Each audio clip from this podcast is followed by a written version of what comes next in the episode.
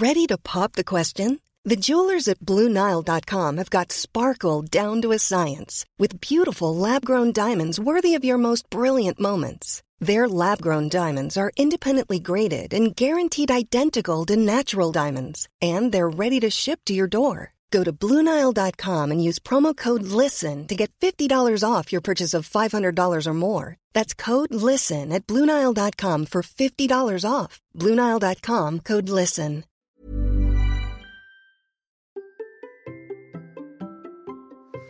Comment gérer ses règles et ses cycles quand on fait du sport? Et est-ce normal de ne plus avoir ses règles quand on s'entraîne beaucoup? Mon invité va nous éclairer sur ces questions primordiales. Allez, c'est parti Bonjour, bonjour mes champions et mes champions, c'est Bertrand, bienvenue dans Kilomètre 42, le podcast dans lequel nous parlons tous les mercredis de course à pied, mais surtout de mouvement, d'un mode de vie plus simple pour lutter contre la sédentarité, bouger et prendre confiance en nous. Si vous me découvrez ou découvrez le podcast aujourd'hui, il y a quelques années, j'étais un gros hamster obèse de plus de 105 kilos. Après un rééquilibrage alimentaire la reprise du sport, j'ai perdu 27 kilos, je me suis lancé dans le défi de courir un marathon. Je vous ai raconté tout ça dans la première saison du podcast. Maintenant, mon ambition est de devenir champion du monde de mon monde et de vous aider à en faire de même en vous lançant vos propres défis. Toutes les semaines, je partage mon expérience, des conseils, des rencontres avec des personnes qui nous donnent des idées pour bouger, nous aident à progresser et devenir ces championnes, champions du monde de notre monde. Et si vous voulez des conseils complémentaires, j'ai créé sur mon site une page bonus. C'est là que je range des documents gratuits comme des e-books pour vous aider à devenir champion, championne du monde de votre monde ou encore mes recettes de cuisine. C'est gratuit à l'adresse suivante bertrandsoulier.com slash bonus. Aujourd'hui, nous allons parler d'un sujet important qui ne me concerne pas au premier plan, en tout cas en apparence, et dont je ne peux pas parler euh, seul. Je suis obligé d'avoir une invitée. Ce sont les règles, le sport et les règles, les hormones, les douleurs, la fatigue et surtout l'aménorrhée, c'est-à-dire l'absence de règles. J'ai souvent lu des témoignages sur le lien entre le sport, les règles, l'énergie, les douleurs, la fatigue. C'est un sujet aussi qui est abordé régulièrement dans la communauté du Hamster Running Club ou que j'ai en coaching. J'ai donc décidé de creuser plus la question pour vous aider et dans mes recherches, j'ai découvert Barbara sur Instagram. Barbara connaît bien le lien entre les règles, le sport, l'alimentation, l'aménorrhée pour l'avoir vécu et pour accompagner des femmes sur ces questions. Et une phrase m'a interpellé sur son compte Instagram, celle entendue par une femme. Une coureuse en forme n'a pas ses règles. Et là, vraiment, j'étais très surpris car cette croyance est dramatique, comme nous l'explique Barbara. La conséquence de la ménorrhée sur la santé est dramatique sur de nombreux points. Il y a quelques jours, par exemple, je partageais l'exemple d'une publication d'une championne victime d'une fracture de fatigue parce que justement, elle n'avait plus ses règles depuis plusieurs mois. Nous avons abordé de nombreux sujets autour des règles, de l'entraînement, de la performance, de l'absence de règles, des troubles alimentaires, des difficultés pour les jeunes filles et les femmes dans toutes les activités sportives où le corps doit être mince, de l'image, des réseaux sociaux, et puis aussi de la ménopause et de ce que ça change. Bien entendu, cet épisode intéressera au premier plan les femmes, mais je pense, messieurs, qu'il y a aussi beaucoup pour vous à apprendre sur le sujet du moment que vous vivez, travaillez, bougez, rigolez avec une femme, mais aussi si vous êtes papa d'une ado ou bientôt d'une ado, parce que ça pose quand même pas mal de questions. Je vous laisse maintenant découvrir tout ça. Allez, c'est parti. Bonjour Barbara. Bonjour Bertrand. Comment vas-tu? Très bien, merci. Toi aussi? Ça va très très bien. Je suis très content de t'avoir aujourd'hui parce que c'est un sujet qui... Alors, je suis très très mal placé pour l'aborder. Euh, je n'y connais strictement rien. en tout cas, euh, euh, j'ai mis des questions qui ont été posées par la communauté, etc. C'est bien sûr hein, des questions sur lesquelles moi je n'ai aucun moyen de répondre. Et mais par contre, j'avais été interpellé par certaines phrases que tu as mis sur ton constat Instagram. C'est comme ça que m'était venue l'idée de t'inviter. Alors, avant qu'on rentre dans le vif du sujet, je vais te demander de te présenter en quelques mots, de nous dire ce que tu fais. Ok. Euh, alors, je m'appelle Barbara, ça tout le monde le sait maintenant. Euh, j'ai exercé en tant qu'orthophoniste pendant quelques années. Ensuite, je me suis réorientée vers les sciences de l'entraînement et de la nutrition, notamment avec euh, Bayesian. J'ai été diplômée de, de Bayesian Bodybuilding il y a quelques années aussi. Je fais partie maintenant de l'équipe pédagogique et je viens de terminer un master de nutrition euh, à Londres, mmh. option sport nutrition. Voilà. Euh, donc je, je, coach à distance, je fais des consultations en nutrition et surtout j'ai créé un accompagnement pour euh, les femmes qui ont perdu leur cycle menstruel, qui, qui présentent une aménorrhée hypothalamique. Voilà, donc je passe le plus clair de mon temps à faire des recherches, euh, vulgariser, accompagner les gens. Euh, voilà, entre autres euh, pour mes projets actuels en tout cas. Ouais. Euh, alors en plus, alors quand tu dis ça, je me dis qu'un jour je pourrais t'inviter sur Sport et Nutrition, qui est mon autre podcast, pour parler de, de, du sujet plus large de sport, nutrition, de tout ce que sur le sujet que tu as, abordé. Mais là aujourd'hui, vraiment, ce qui m'intéressait, c'est que j'ai j'ai vu certaines de tes phrases sur ton podcast, sur ton podcast, sur ton compte Instagram, notamment une coureuse en forme n'a pas ses règles. C'est vraiment quelque chose que tu entends, ça? Oui. Alors euh, c'est euh, une amie en fait qui m'a reporté ce, ce témoignage. Euh, d'une femme qui a dû s'arrêter de courir parce que elle a eu une fracture de stress. Mm. Suite à cette fracture de stress, donc elle s'est arrêtée. elle a arrêté l'activité physique, bien sûr, pour guérir. Et pendant cette guérison, elle a repris des kilos. Mm. Et puis, ben surtout, elle a retrouvé ses cycles pendant cette guérison puisqu'elle ne les avait pas avant. Et euh, c'est quelque chose qu'elle a entendu de la part de ses entraîneurs.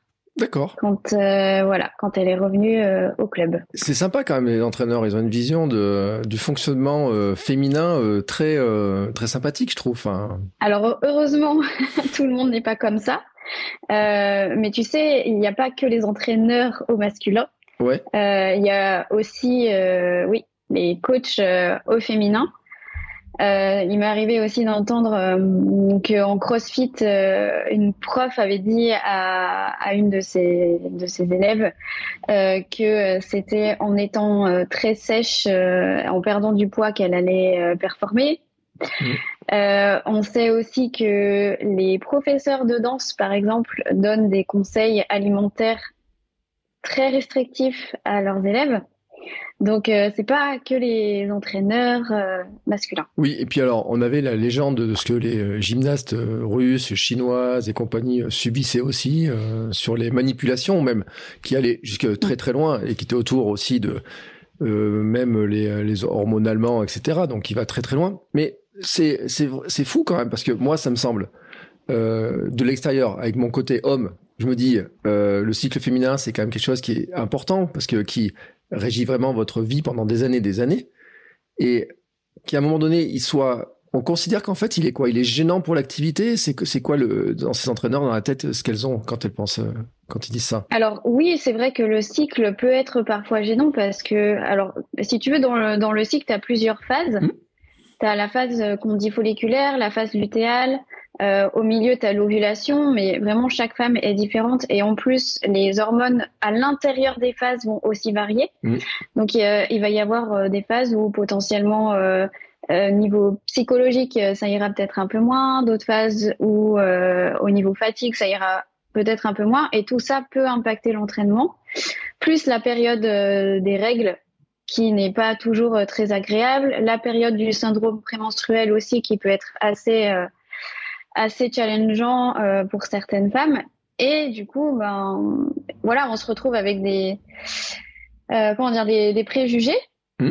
des on-dit euh, sur, sur les cycles, parce qu'effectivement, ben, ça peut être gênant si on doit s'y adapter, s'il y a des choses à faire pour mieux vivre ces cycles. Qu'est-ce qui provoque l'arrêt des cycles? Parce que tu mets des cas de personnes, de femmes qui n'ont pas eu de règles pendant des années, en fait. Et D'où ça vient et qu'est-ce que, quelles sont les conséquences que ça va que ça va avoir, que ça peut avoir en tout cas sur le corps? Alors l'aménorrhée, donc le fait de ne plus avoir euh, ces règles, euh, peut avoir plusieurs euh, plusieurs, plusieurs causes. Donc bien sûr tomber enceinte, une ménopause précoce, ça peut être aussi un syndrome des ovaires polykystiques, et puis ça peut être des, une multitude d'autres choses. Donc il y a tellement d'étiologies possibles que c'est hyper important de consulter. Mmh.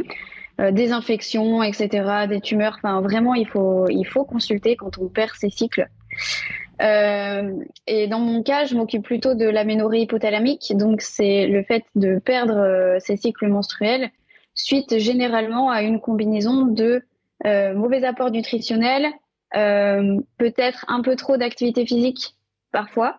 Mais normalement, euh, l'apport nutritionnel, la nutrition est censée pouvoir soutenir l'activité physique, même si elle est intense. Ouais. Euh, et puis, ben, ce qu'on ce qu'on voit et ce que moi je vois, euh, en tout cas de manière expérimentale, hein, c'est que ce sont des femmes qui sont très perfectionnistes, parfois stressées, Euh, donc tout un contexte assez particulier autour de l'aménorrhée hypothalamique, mais principalement la cause c'est un déficit nutritionnel, pas que. il peut y avoir une mauvaise manière aussi de de, s'alimenter au cours de la journée et en fonction de son activité physique. Ça veut dire que globalement, il n'y a pas assez d'apport par rapport à l'activité et par rapport à ce que demande le corps? Parce que euh, moi qui n'y connais rien, est-ce que pendant ces quatre phases, le corps va demander plus, moins? Est-ce qu'il demande des choses différentes selon les phases en fait? Alors oui, c'est possible. Euh, en phase lutéale, donc c'est la phase qui est après l'ovulation, on a une légère augmentation de la température corporelle et à ce moment-là, effectivement, il se peut que euh, il y ait un peu plus de dépenses énergétiques, donc pas énorme, hein, mais euh, quand tu recoupes euh, les femmes qui contrôlent euh, à l'extrême leur alimentation et qui se restreignent tout le temps, ben ça fait vite effet boule de neige. Ouais, c'est-à-dire qu'il y a d'un côté, il y a une grosse restriction, de l'autre côté, il y a le corps qui a une tendance à demander plus. Et donc là, il y a, y a, un écart qui est trop important, quoi. Voilà. Surtout si je rajoute une activité. Alors, alors, est-ce qu'on peut rajouter une activité physique? Parce que selon les cas, et j'ai eu des questions dans, ce cadre-là, avec des femmes qui, selon les périodes de, selon les périodes de cycle, sont même incapables de faire du sport, n'ont aucune énergie, n'ont pas le moral, euh, ne se sentent pas bien, etc. Y a, y a, ça, ça, ça varie entre, en fonction de chaque femme, bien entendu. Mais c'est quoi comment on gère ça en fait? Enfin, pour celles tu vois qui sont ça, parce que moi j'ai des questions, tu vois, par exemple euh, quelqu'un qui me dit bah, euh, alors attends, je te retrouve la question, mais euh, je me sens pas motivé, fatigué, euh, sentiment d'inutilité, hypersensible, susceptible, etc. en plus il peut avoir des douleurs. Je me sens pas en forme, je me sens fatigué. Est-ce que je dois faire du sport Est-ce que je dois m'arrêter Comment je gère ça quoi? Alors la question, est-ce que c'est dans le contexte de la semaine de règles?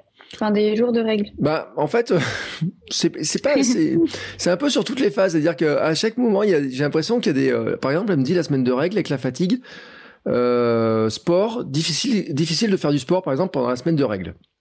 On va prendre ce cas-là. Si c'est difficile de faire du sport pendant la semaine de règles, il vaut mieux s'arrêter en fait, se reposer mmh. euh, et s'écouter plutôt que de tirer sur la corde euh, inutilement et de, voilà privilégier son énergie quand elle est là pour ses entraînements après les règles pendant le cycle. Voilà. Après, forcément, quand on est une sportive de haut niveau, ben, on n'a pas forcément l'occasion de, de, comment dire, d'avoir autant de, flexibilité, mais en tout cas, euh, haut niveau ou pas, je pense qu'il faut savoir se, il faut savoir se réguler, il faut comprendre ces cycles, il faut se connaître pour arriver à euh, être optimal euh, dans la planification de ses entraînements mmh. et euh, potentiellement de ses compétitions.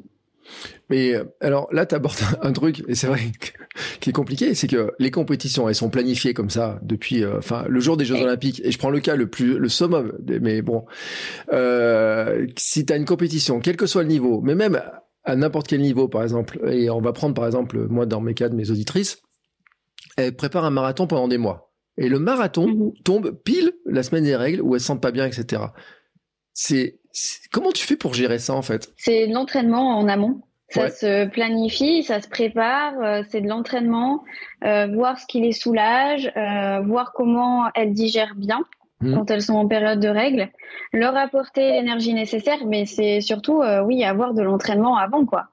C'est pas se dire deux, deux, semaines avant la compète, ah ben le marathon tombe juste, juste pendant mes règles, quoi.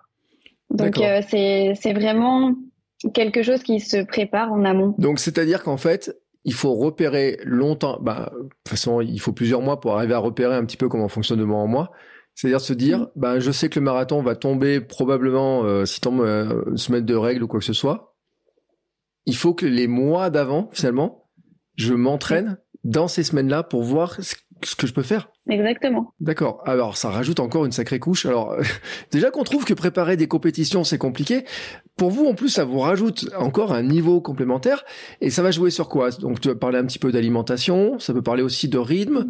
Euh, est-ce qu'il y a des choses qui peuvent jouer aussi sur le sommeil, sur la récupération, sur des choses comme ça? Euh, Alors, en fait, on a vraiment très peu de données au niveau scientifique sur euh, sur bah, les performances, si elles sont mieux dans une phase, mieux dans une autre. En fait, on se rend compte que le cycle normal, normal, enfin le plus, théorique possible, si tu veux, avec les deux phases qui sont de jour 1 à jour 14 avant, avant ovulation, puis euh, phase lutéale jusqu'à jour machin.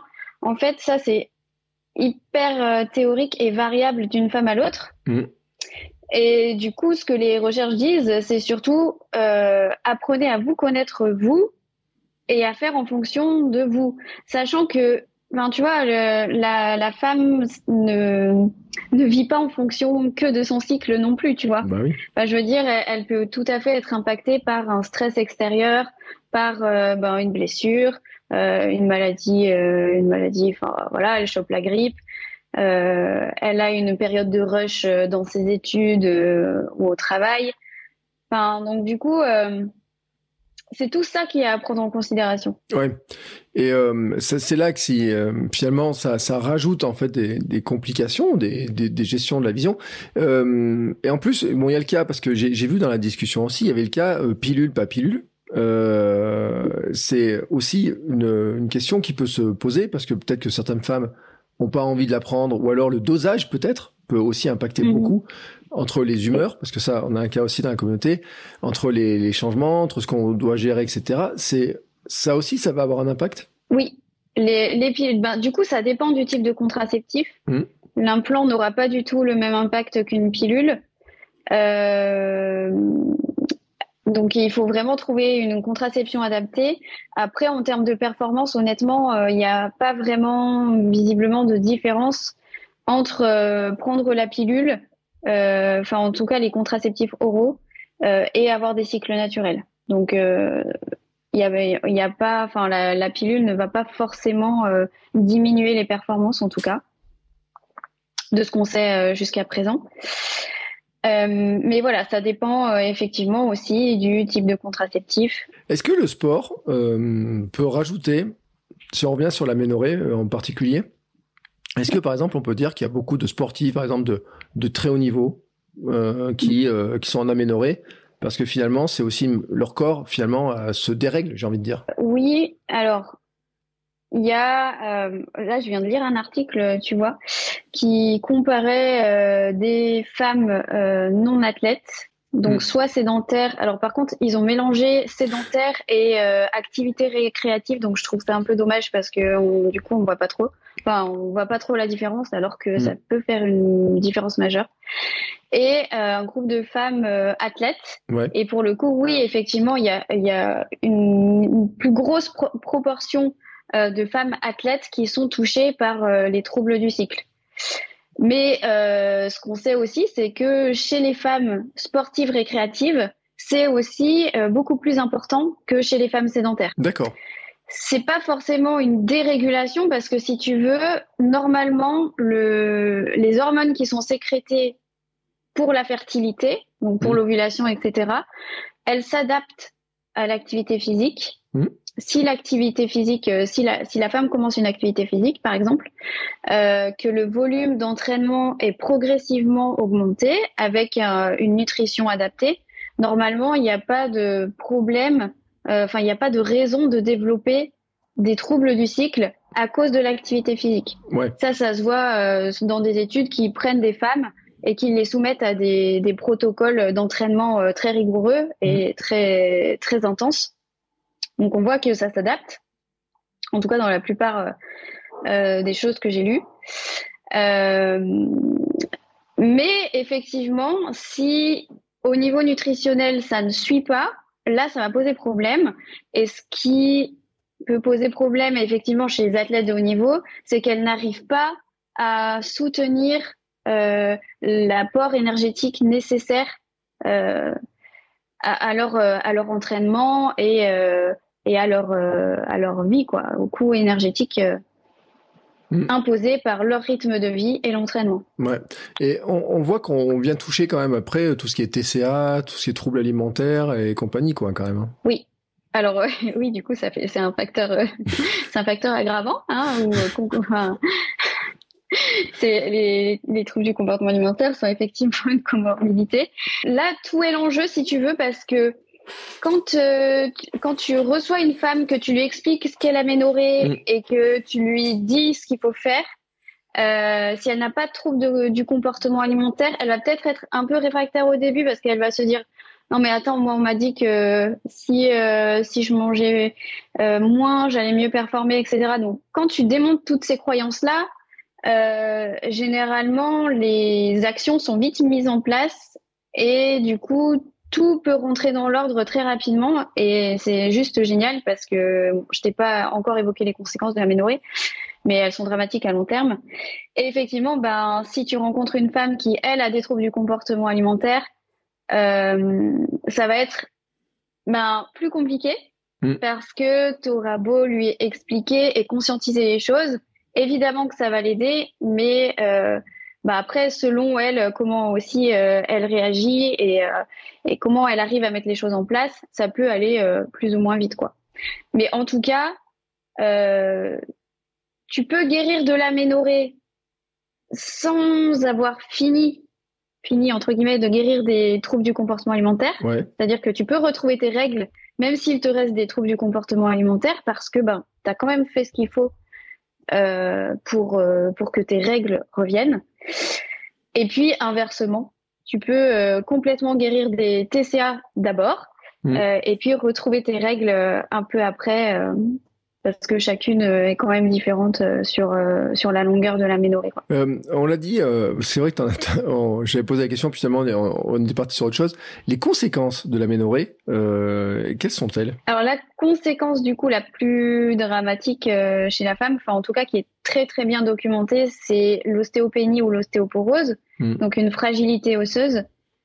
Euh, ensuite, là, on se penche depuis quelques années sur des troubles cardiaques parce hmm. que les hormones sexuelles, donc notamment les oestrogènes, euh, participent à la vasodilatation. Puis il y a pas mal de choses. Donc, on peut se retrouver avec une femme en aménorrhée qui a un profil euh, plutôt qui a l'air euh, en bonne santé, qui a l'air sportive et tout ça, et en fait qui a du cholestérol, tu vois par exemple, qui a un LDL élevé. Voilà. Donc euh, risque cardiovasculaire, mais surtout le ce qui est le, le plus fréquemment retrouvé, c'est risque osseux, donc ostéopénie, ostéoporose. Et le truc, c'est que autant le profil lipidique, donc tout ce qui est cholestérol, etc., peut très vite se régulariser une fois que les cycles reviennent.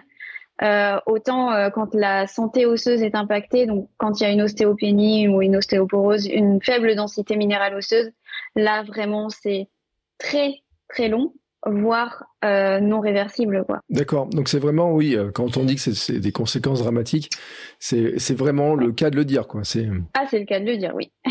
Malheureusement. Est-ce que tu peux, on pourrait dire donc, par exemple, tu parles de fracture de fatigue, des choses comme ça. On pourrait dire que dans certains cas, il y a des blessures donc qui viennent directement de, de, ça chez des sportifs, etc. Qui finalement, euh, c'est euh, parce que fracture de fatigue. Bon, bien sûr, les gens se disent c'est le surentraînement, des choses comme ça, mais finalement, c'est tu rajoutes une couche, c'est-à-dire que finalement tout ce qui s'empile, l'alimentation, l'entraînement, peut-être le surentraînement, plus l'aménorrhée, finalement, mm. tu as une espèce de le corps finit par lâcher et euh, trop ce moyen de lâcher, quoi. Ouais. Alors, normalement, ton corps est quand même censé euh, encaisser l'entraînement. Bon, après, le surentraînement, c'est autre chose. Mais dans la fracture de, stress, euh, de fatigue, si tu veux, c'est simplement que ton squelette n'est pas suffisamment fort pour mm. encaisser euh, pour encaisser les chocs répétés. Mm. Et ça, ça vient du fait que les oestrogènes sont indispensables dans la construction osseuse chez la femme. Alors, pas que, parce que on sait aussi que euh, même si tu as des cycles menstruels réguliers, mmh. Euh, donc éventuellement une, une euh, production œstrogénique, on va dire de faible à normale, tu peux quand même avoir des répercussions sur la santé osseuse si tu te sous-nourris chroniquement. D'accord. Donc là, il y a d'autres hormones qui vont être diminuées et qui participent forcément à la construction des tissus, dont la construction osseuse. Parce qu'il faut savoir en fait que les os se déconstruisent et se reconstruisent tout au long mmh. de la vie. Et, et, chez la femme, après, tu as une diminution croissante, constante à partir de la ménopause parce que les hormones sexuelles ne sont plus produites. D'accord.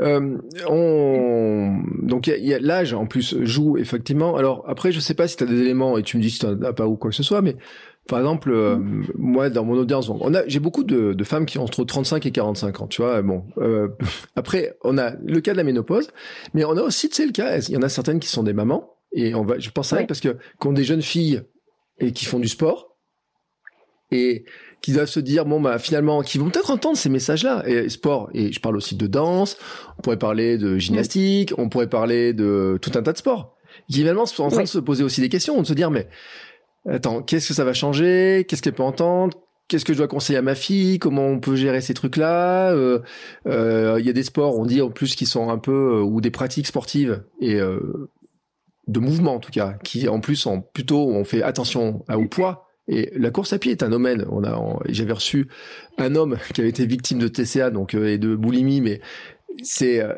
euh, chez les femmes. Et j'en parlais ce matin avec quelqu'un. On regardait les photos d'une d'une femme qui est qui fait partie des championnes euh, sur le papier, qui a un titre, etc. Mais quand on la voit qui est extrêmement maigre, et on se dit, bah, oh, ah, attends, elle a pas l'air en bonne santé déjà, mais peut-être qu'en plus, il y a tout un tas de choses qui se rajoutent.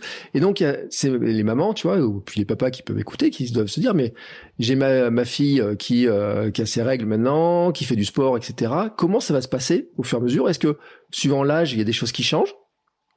Et comment finalement accompagner, tu vois, dans la pratique sportive. Parce que moi, j'en ai vu dans mon club, tu vois, aussi des, jeunes filles qui ont 18, 19 ans, qui, finalement, il y a un moment donné, entre la performance, l'alimentation, le, etc., elles sont, tu sens qu'il y a un truc qui, elles n'arrivent pas à équilibrer, j'ai envie de dire.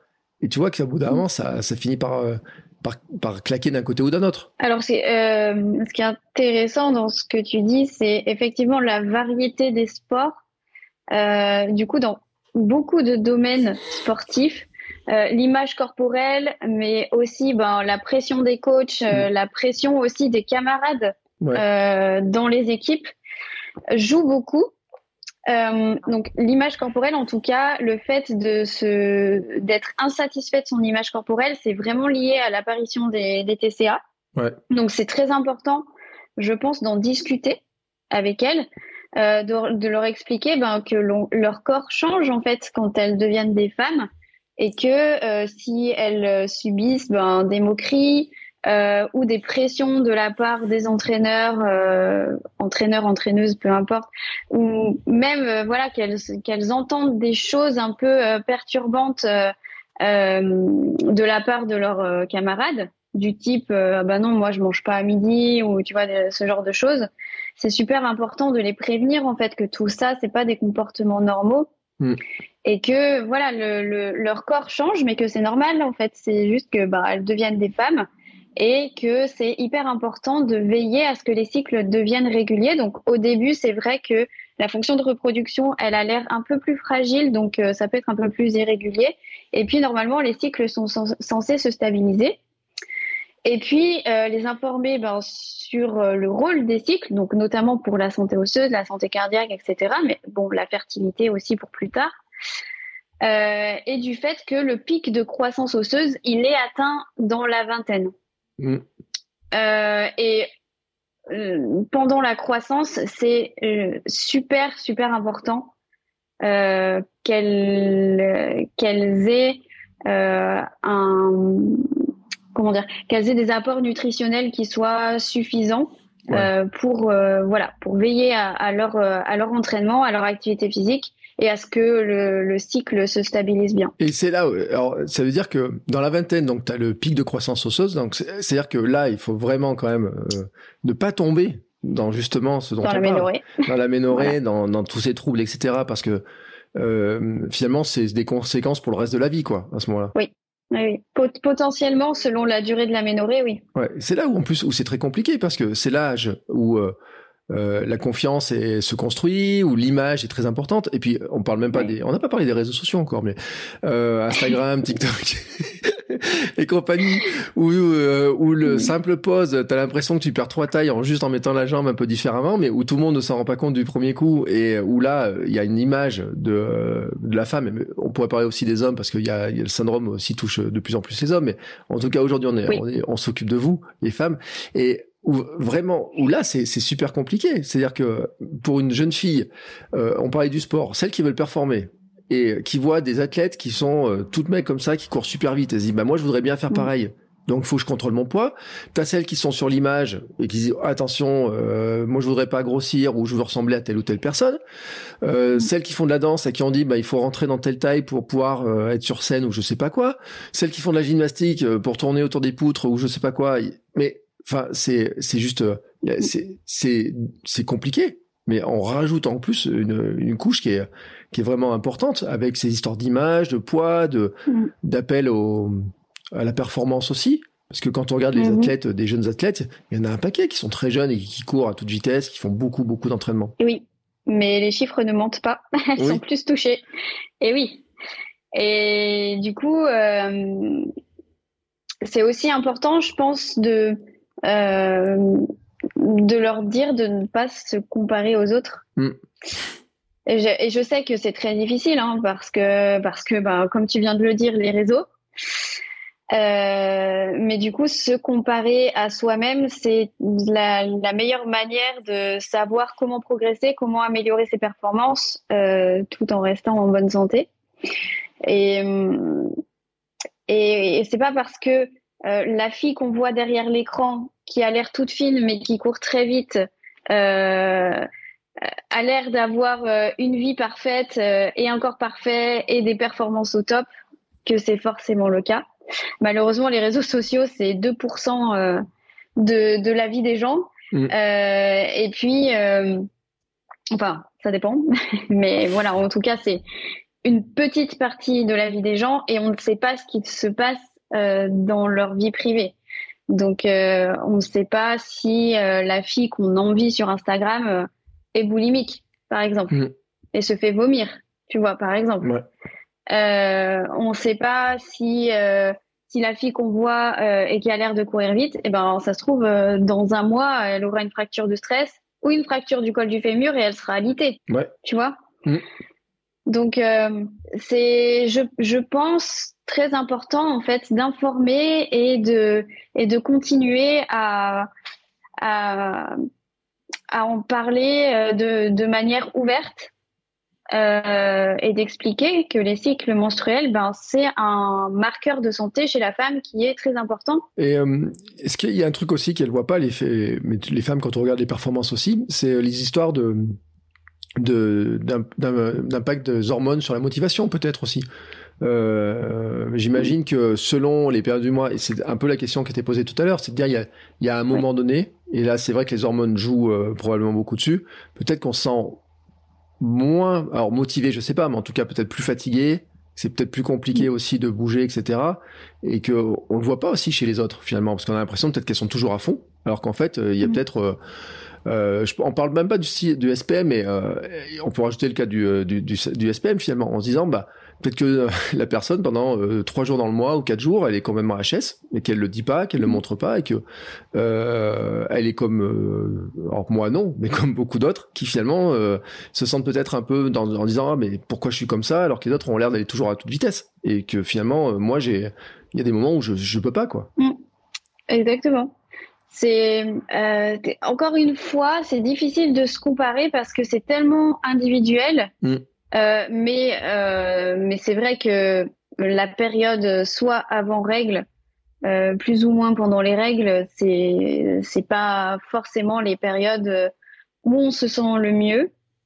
Et puis après, quand le cycle repart, euh, généralement, on se sent mieux. Enfin, en tout cas, c'est c'est ce que je que je vois et ce que j'entends mm. euh, de la part des, des, femmes que je coach. Euh, mais voilà, chacun, chacune a ses, a ses moments euh, dans le mois où ça va moins bien. Mais c'est, c'est la vie aussi. Mm. Et c'est aussi important de savoir être flexible et de se dire, bon, bah là, euh, ces deux, trois jours, euh, je sais que je vais être pas track, ou alors ben, je me, je me sens pas track. Euh, donc, qu'est-ce que je fais pour que, euh, pour que ça, ça passe le plus vite, quoi? Donc, euh, est-ce qu'il vaut mieux pas que je diminue un peu l'intensité de mon entraînement ou la longueur de mon entraînement euh, pendant quelques jours et que je fasse attention à bien dormir et à manger correctement? Mm. Pour aller mieux euh, rapidement. Ouais, c'est une question, tu vois, que j'avais euh, que eu là-dessus. Euh, quelqu'un qui disait j'ai une journée KO chaque mois et elle me dit je ne sais pas si je peux maintenir mes entraînements durs. Est une mauvaise, une mauvaise idée, mais comme tu viens de le dire, finalement, bah, quand on a une journée KO, vaut peut-être mieux ralentir et se dire bon, journée bah, KO. Ouais. Eh ben journée KO quoi.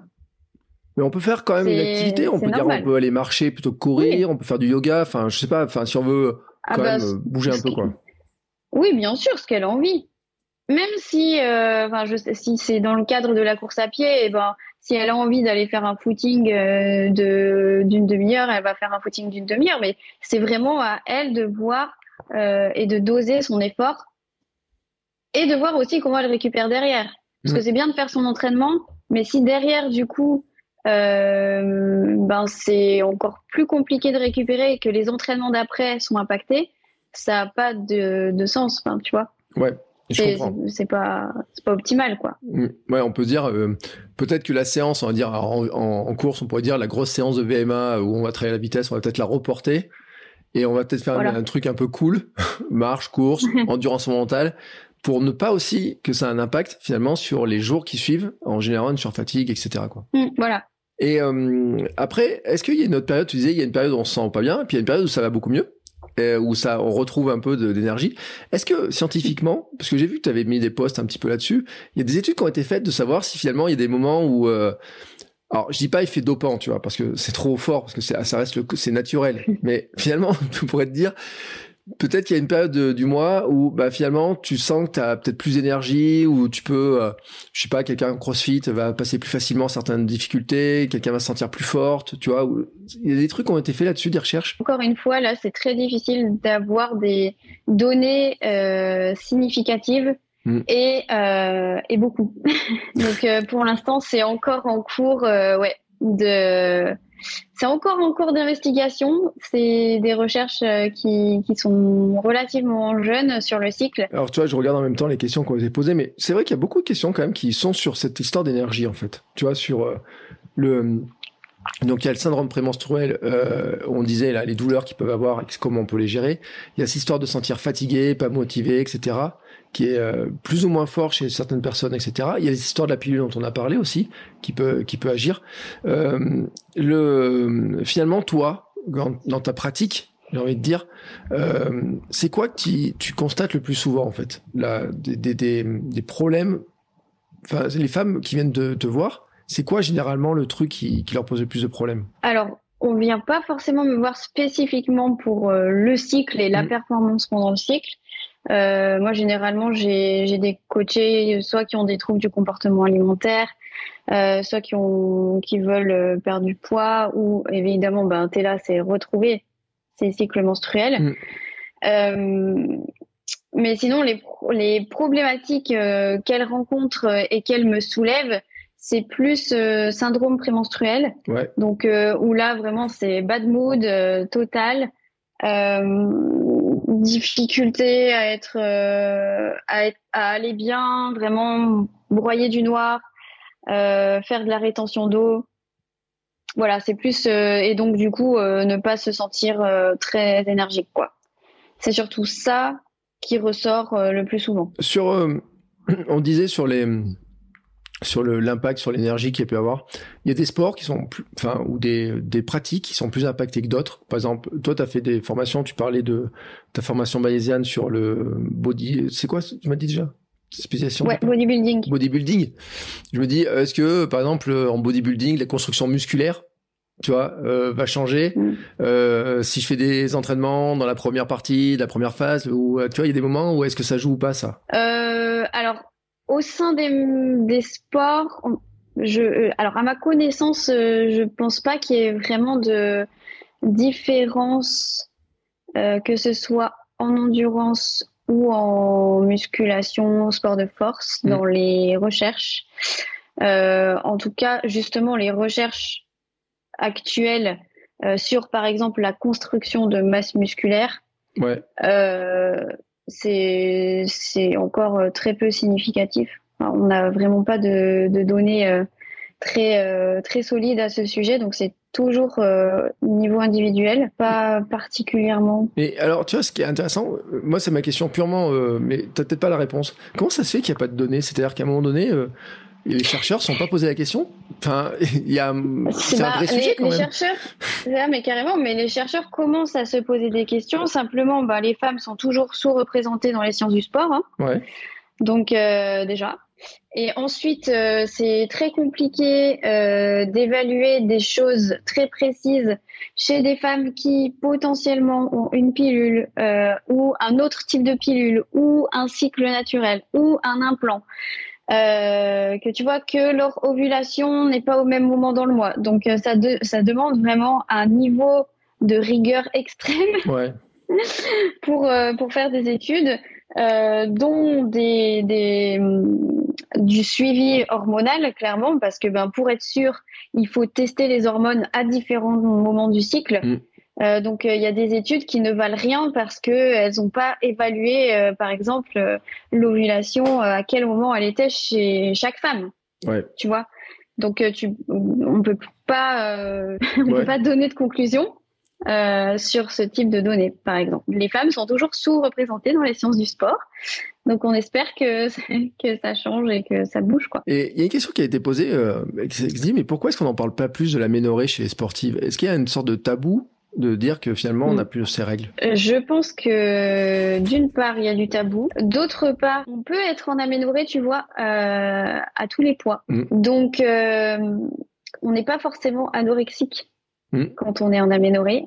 Et du coup il y a des femmes qui pensent que, qui, soit qui n'ont pas conscience que c'est grave, Ouais. Euh, soit qui se disent ben ça va revenir ou voilà qui se posent pas forcément de questions et donc du coup les mois s'accumulent. Euh, mais il y a beaucoup de de gènes autour du cycle menstruel et je pense qu'elles ne savent pas euh, trop vers qui se tourner parce que même les gynécos et les endocrinos honnêtement je me bats et c'est hyper galère de trouver quelqu'un qui est bien informé sur l'aménorrhée hypothalamique au moins. Et difficulté à être entendu aussi. C'est quoi C'est des problèmes de formation? C'est-à-dire que c'est des sujets qui n'ont pas encore été assez, euh, assez euh, enfin, étudiés, analysés, euh, enseignés Bah, pourtant, tu sais, l'aménorrhée hypothalamique, ça a été très très bien étudié. Donc à la base, euh, justement, à partir de femmes euh, athlètes et puis euh, sur des femmes sédentaires, etc. Depuis une trentaine d'années, hein. Mm. Même euh, même plus qu'une trentaine d'années maintenant. Donc euh, je ne sais pas. C'est il y a l'air d'avoir une spécialité. Il y a des gynécologues du sport qui sont très bien informés à ce sujet. Mm. Enfin gynécologues du sport qui s'occupent de sportives en tout cas, Ouais. qui sont très bien informés à ce sujet. Mais euh, en général, la plupart des gynécos aujourd'hui, leur réponse à l'aménorrhée, c'est la pilule. Oui.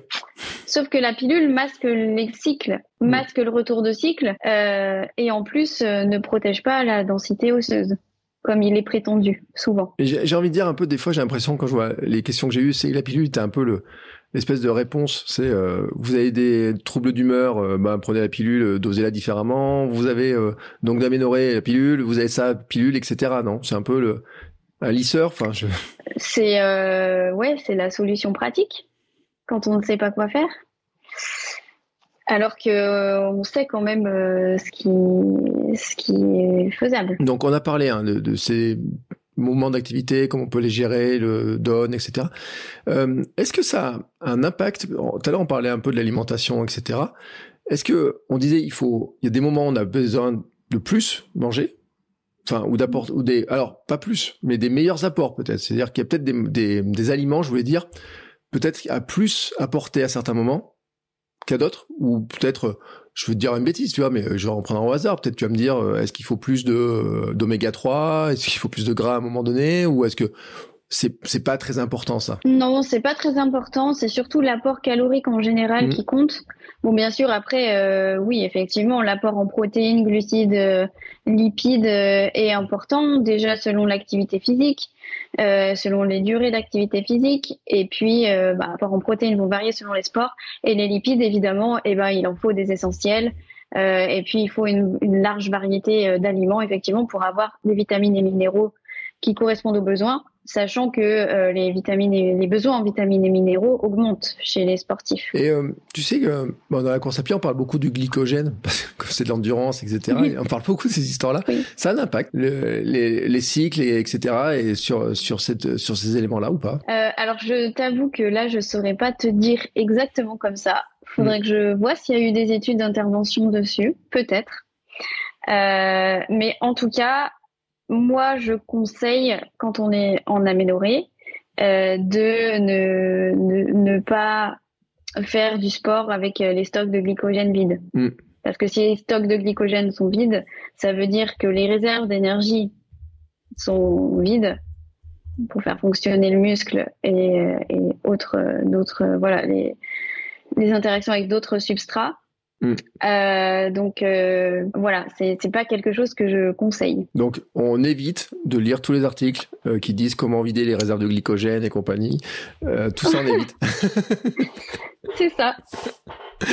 Non, mais en plus, parce que c'est le, le truc, c'est que on en voit beaucoup de ces histoires-là. Euh, C'est-à-dire que même pendant les préparations, tu sais, pendant les préparations marathon, il y a les certains régimes, etc. On dit on vide les réserves, on les remplit, euh, on vide les stocks, etc. Enfin, les fameux régimes scandinaves et compagnie euh, qui peuvent rajouter. Alors, de la- normalement, c'est sur une semaine avant les préparations marathon, mais finalement, on peut se dire que c'est peut-être pas une bonne idée de rajouter encore un truc comme ça. Euh, par-dessus, euh, par-dessus tout ce qu'on a déjà fait, comme euh, si on en a amélioré, c'est que déjà il y a un truc qui cloche, hein, et qu'on va pas Exactement. rajouter en plus une un, un- un déséquilibre complémentaire, quoi. Exactement. Et puis, pour l'instant, alors je sais pas si tu as vu mon post, euh, il y a un ou deux j'ai fait, on a fait un post avec euh, Nouchka Diet euh, sur les, justement le low carb.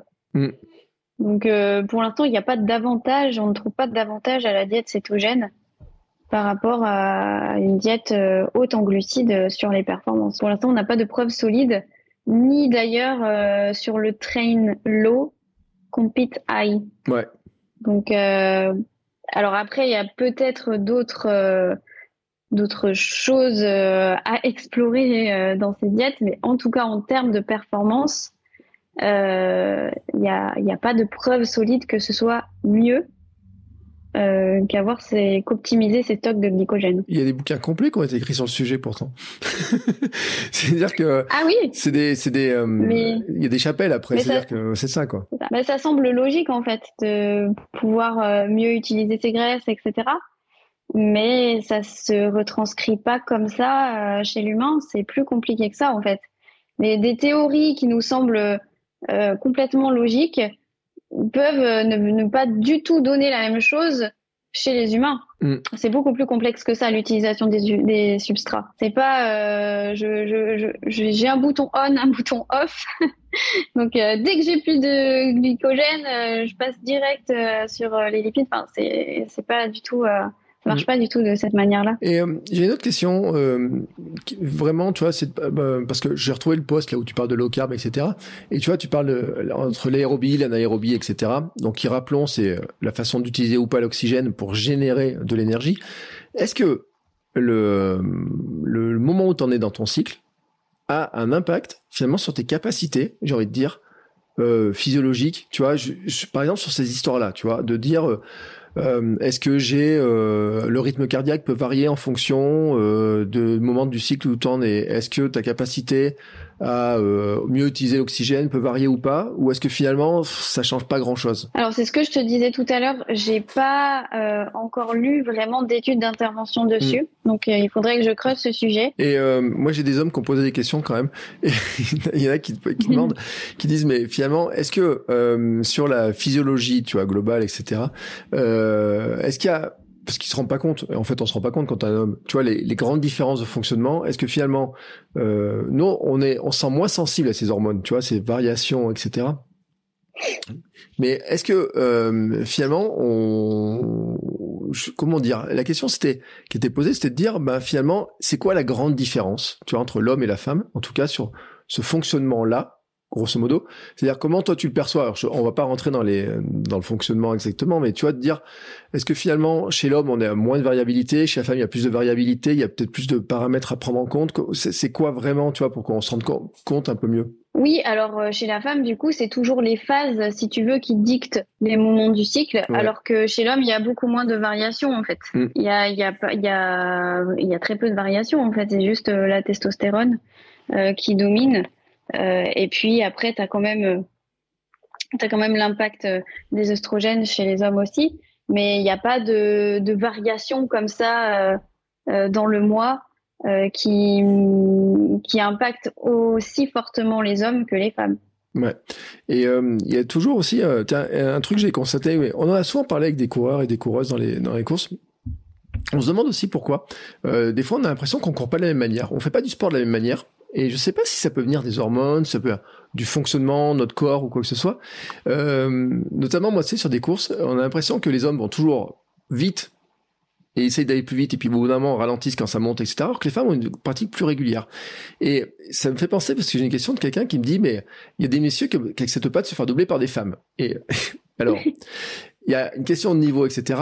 Mais moi, dans les courses que j'ai observées, j'ai l'impression qu'en fait on n'a pas le même fonctionnement de l'utilisation de l'énergie qu'on a. Et je ne sais pas si c'est une question mentale ou si c'est une question de physiologie et de fonctionnement du corps. Tu vois ce que je veux dire? Ouais.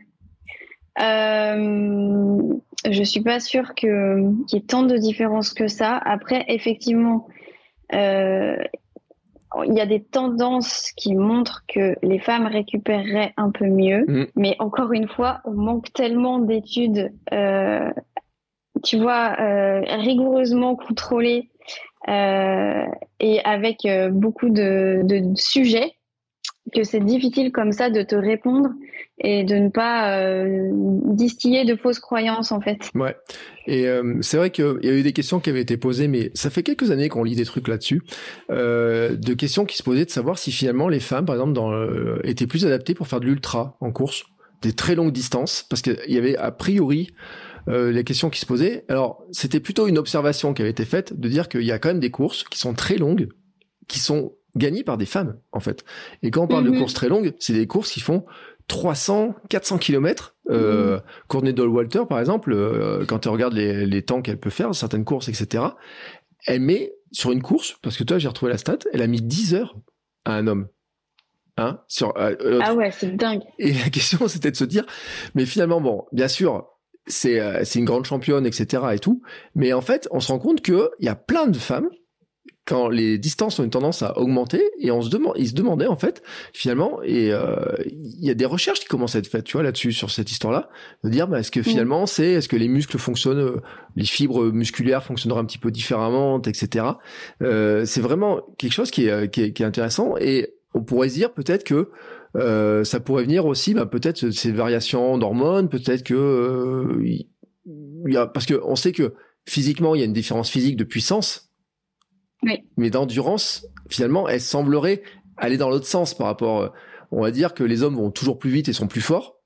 Mais peut-être que les femmes ont l'impression qu'elles avaient plus d'endurance. Et c'est intéressant quand même d'analyser, de, de, de, regarder un petit peu ce qui se passe là-dedans. quoi. Ouais, effectivement, au niveau des fibres musculaires, il y a, il y a peut-être des choses. Mais il y a tellement de choses qui entrent en compte, tu sais, dans une compétition, que ce soit la motivation, le seuil de douleur, euh, la tolérance euh, à la déshydratation, enfin ce genre de choses. Justement, la tolérance à, au vidage de stock de glycogène. Enfin, du coup, euh, c'est difficile de dire parce que c'est une femme ou parce que c'est un homme. Et euh, c'est un sujet tu vois à creuser parce que j'ai eu des invités qui ont, fait des études un peu là-dessus et je pense que c'est un sujet qu'il faut à creuser parce que c'est intéressant après parce qu'il y a plein de d'hypothèses en fait. ce que tu disais qui est intéressant, c'est qu'en mm. fait il y a des hypothèses qui sont posées, il y a des fausses croyances ou des vraies croyances, ou peut-être des analyses qui n'ont pas été faites suffisamment. Euh, notamment, alors les, ils se posaient la question de savoir si c'était une question de masse grasse, euh, d'utilisation des graisses qui était un petit peu différente, qui pourrait venir aussi de la physiologie finalement aussi, parce que on pourrait se dire comme les femmes doivent porter des enfants, peut-être que le corps a prévu des dispositifs spécifiques mm. d'utilisation de mm-hmm. certains trucs, justement pour être capable le jour où il en a besoin d'utiliser peut-être différemment les choses. Mm. D'être plus ouais plus résistante quoi. Et puis euh, je vais te reprendre la blague de ma femme euh, qui me dit quand je souffre, elle me dit ah mais toi t'aurais jamais supporté l'accouchement. mais oh, je pense que tous les hommes l'entendent, tous les hommes l'entendent, etc. Mais qui après c'est vrai, hein, enfin, franchement, euh, pour avoir assisté à l'accouchement de ma femme et avoir vu la douleur qu'elle peut qu'elle peut avoir, effectivement, on peut pas le on peut pas savoir ce que c'est. On peut pas savoir ce que c'est. Euh, je sais pas si après c'est le comment d'où d'où ça vient après euh, ce qui se passe etc. Mais en tout cas, euh, je pense que c'est un grand sujet de débat entre les hommes et les femmes cette histoire.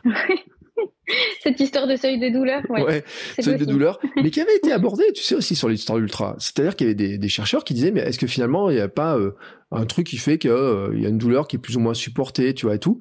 Et en mm. fait, les articles que j'avais vus, parce que tu vois, j'avais fait mes recherches un petit peu, disent bah finalement c'est comme tu le dis, on manque de données. C'est-à-dire qu'on n'a pas vraiment les données, données sur est-ce qu'il y a une résistance à la douleur qui est plus importante ou pas, est-ce que ça change quelque chose ou pas, ou finalement, euh, on manque d'éléments, quoi. C'est-à-dire qu'il y a tout un pan de recherche, on peut imaginer, qui mhm. doit, qui va être ouvert, quoi. Ah ben, on espère. on espère, on espère, mais bon, en tout cas, euh, oui, il y a, quand même une, tendance à inclure euh, plus de femmes dans les sujets et puis euh, à apporter une attention euh, particulière effectivement euh, à ces questions, notamment autour du cycle menstruel et, et des contraceptifs mm. dans la recherche. Quoi. Et puis il faut le dire aussi, il y a deux facteurs qui jouent. C'est que avant les années 70, les femmes n'avaient pas le droit de faire de sport, quasiment. Hein. on se rappelle quand même que la première femme qui a fait le marathon euh, a été, euh, c'était déguisée en homme. Les premières femmes qui ont fait le marathon, c'était déguisées en homme.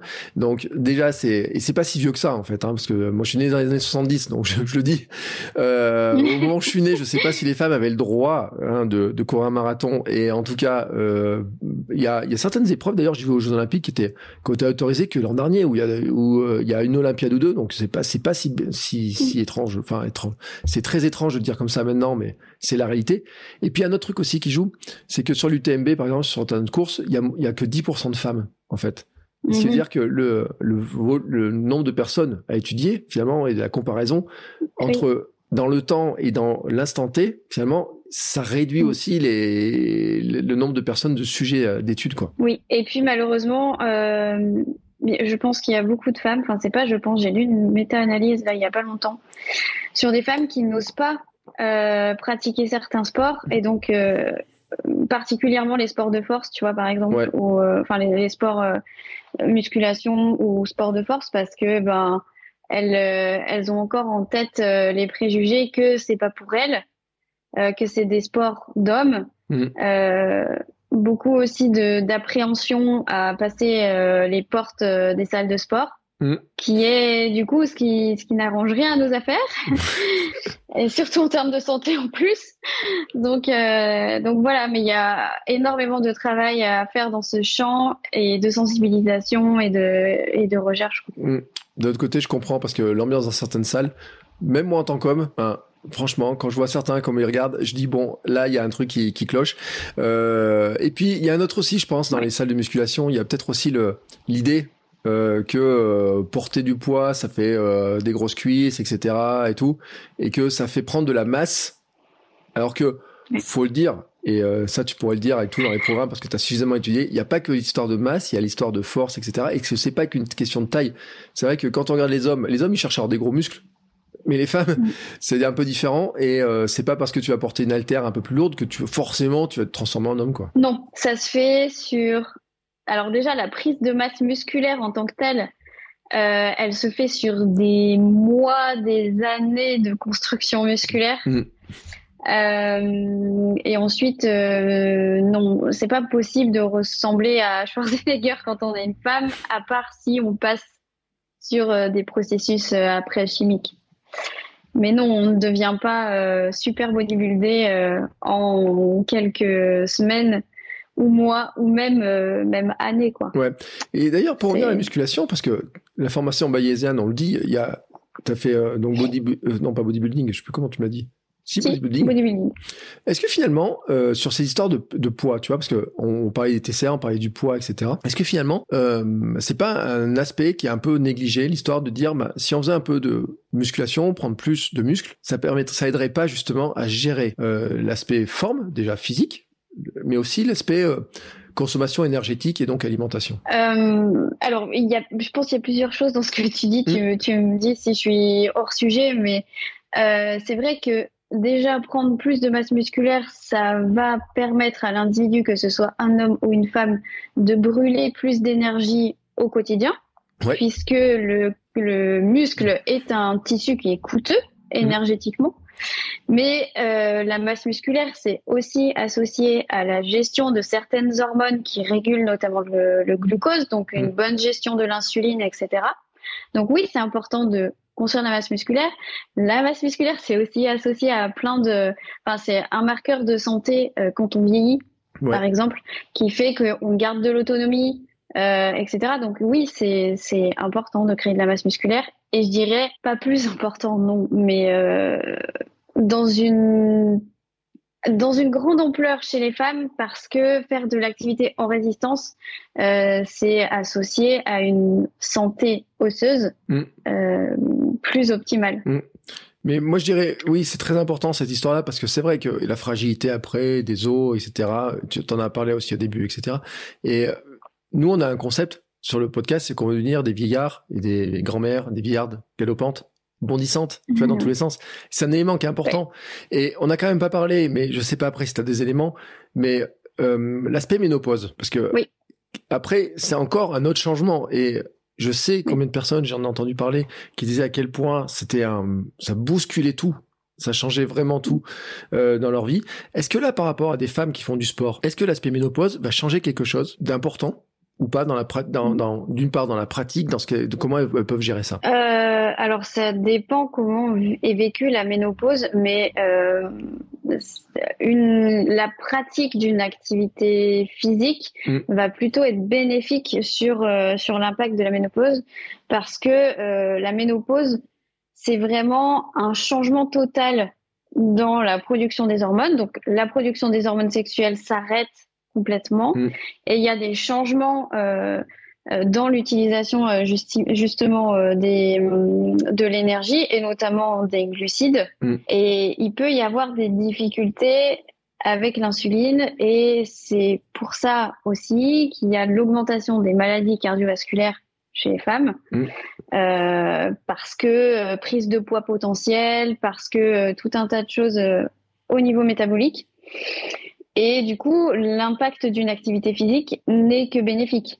Que ce soit euh, que ce soit cardiovasculaire, enfin à mon avis, un mélange de cardiovasculaire et de et d'entraînement en résistance, euh, c'est un bon compromis pour une femme qui euh, qui est dans la dans la période périménopause.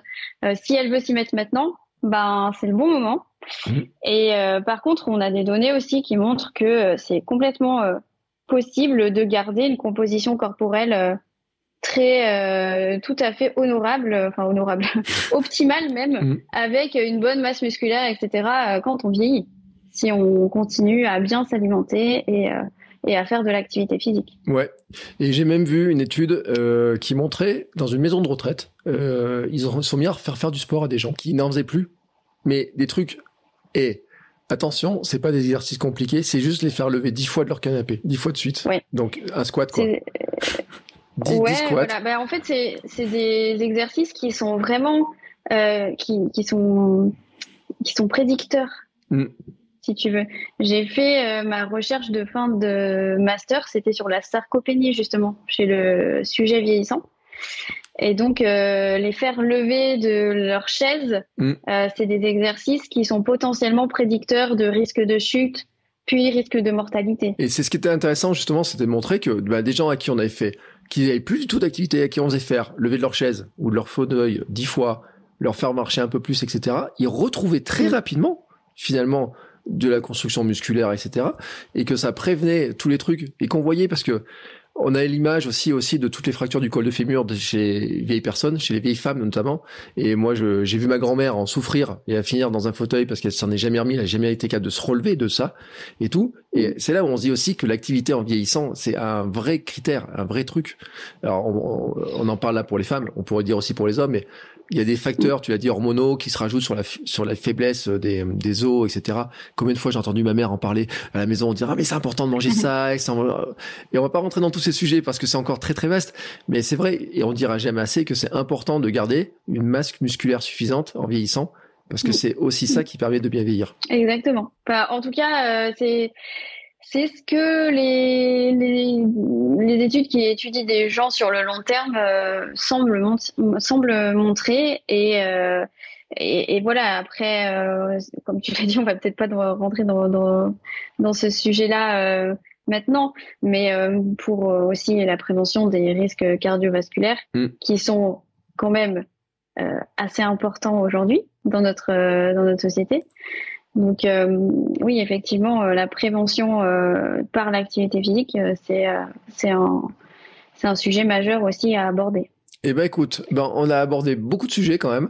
Euh, C'était intéressant parce que euh, c'est vrai, moi j'avais été marqué par les petites phrases là que tu as sur ton compte Instagram et je recommande ton compte mm. Instagram pour ceux qui s'intéressent et celles qui s'intéressent au sujet pour comprendre un peu mieux euh, tout ça parce que euh, tu parles de beaucoup d'aspects, mais ces petites phrases euh, sur la coureuse en forme n'a pas ses règles, etc truc comme ça, j'ai dit mais c'est pas possible quand ce genre de phrase là.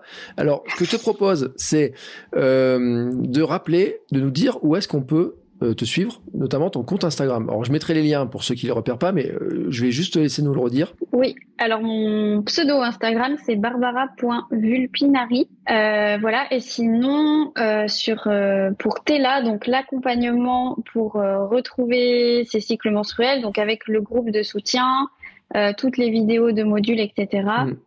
Euh, sachant que chaque module euh, est aussi disponible séparément. Mm. Et qu'il y aura bientôt un autre e-book dessus, c'est retrouver ses règles.fr. Et ben voilà, et comme ça c'est super simple en plus hein, à le trouver. Moi bien sûr, je mets les liens en note de l'épisode pour que tout le monde le retrouve parce que moi je les ai les liens, je les ai déjà notés dans mon petit coin comme ça je pourrais les, euh, les repartager sans problème. Euh, et bien écoute, et je pense que franchement les gens en plus quand ils vont voir, il y a, y a plein d'informations parce qu'en plus tu fais plein de petits carousels avec plein d'informations détaillées euh, sur le poids, sur euh, sur ces histoires de, de règles, etc. Sur euh, je vois un truc programmer ses entraînements en fonction de ses cycles menstruels, etc. Il y a plein de choses qui sont euh, très intéressantes pour ceux qui se posent vraiment la question dessus. Je te remercie en tout cas beaucoup pour le temps que tu as passé avec nous euh, pour nous expliquer tous ces sujets-là, qui sont pas des sujets simples. Hein, parce que comme tu disais, il y a plein de plein plein de causes, etc. qui sont qui sont importantes. Mais je pense que il y a celles qui ont ces problèmes-là vont aussi, je pense, tu parlais de communauté. C'est important aussi de voir qu'on n'est pas seul dans ces cas-là, qu'il y a d'autres personnes, mm. etc. Et que ce qu'on ressent est ressenti par d'autres personnes aussi. Et ça, je pense que c'est aussi un élément qui est super important pour montrer aussi euh, que bah on se sent pas seul et que le qu'il y, a des solutions. Il y a des solutions. L'améliorer est, est réversible, donc euh, ne restez pas seul. Si, euh, si c'est votre cas, c'est super important. Enfin, c'est juste sauver votre santé, de guérir. C'est un super bon, euh, bon, bonne fin. Merci Barbara, en tout cas pour le temps passé avec nous. Euh, je mettrai, je le répète, tous les liens dans les deux épisodes pour ceux qui veulent creuser euh, le sujet, pour ceux qui veulent te contacter, pour ceux qui, euh, bah, qui disent, bah tiens, euh, j'ai besoin d'un petit coup de main. Et eh ben, je mets tous les liens en note de l'épisode. Et puis, bien entendu, on se retrouvera la semaine prochaine pour un nouvel épisode. Je vous dis pas l'inviter, peut-être parce que je sais pas encore. Hein, ça, ça m'arrive régulièrement cette histoire-là. C'est une question d'enregistrement. mais en tout, en tout cas, non, je dis tout dans les coulisses et c'est les coulisses, c'est comme ça. En tout cas, euh, vous rassurez-vous, la semaine prochaine, il y aura un épisode, on verra bien le sujet, mais l'important, l'important, c'est déjà de bouger, lutter contre la sédentarité et bouger pour bien vieillir, devenir ces vieillards, vieillards galopants, bondissants, etc., qu'on veut tous être, et euh, aussi devenir champion et championne du monde de notre monde. C'est notre credo. En tout cas, merci beaucoup Barbara pour euh, les infos que tu nous as transmises aujourd'hui. Avec plaisir. Bon, c'est encore moi. J'ai un dernier petit mot à vous dire avant de vous laisser écouter un autre épisode de podcast. Si vous avez apprécié cet épisode, je vous invite à vous abonner, bien entendu, au podcast. Vous pouvez le faire sur Spotify, Apple Podcast et tous les lecteurs de podcast. Mais aussi, si vous le voulez, à laisser une petite note 5 étoiles sur Apple Podcast. Vous savez que ça aidera le podcast à se faire découvrir et à permettre à plein de gens de découvrir aussi les vertus du mouvement. Allez, ce coup-là, je vous laisse et je vous souhaite à tous une très belle journée. Cool fact a crocodile can't stick out its tongue. Also, you can get health insurance for a month or just under a year in some states. United Healthcare short term insurance plans, underwritten by Golden Rule Insurance Company, offer flexible, budget friendly coverage for you. Learn more at uh1.com.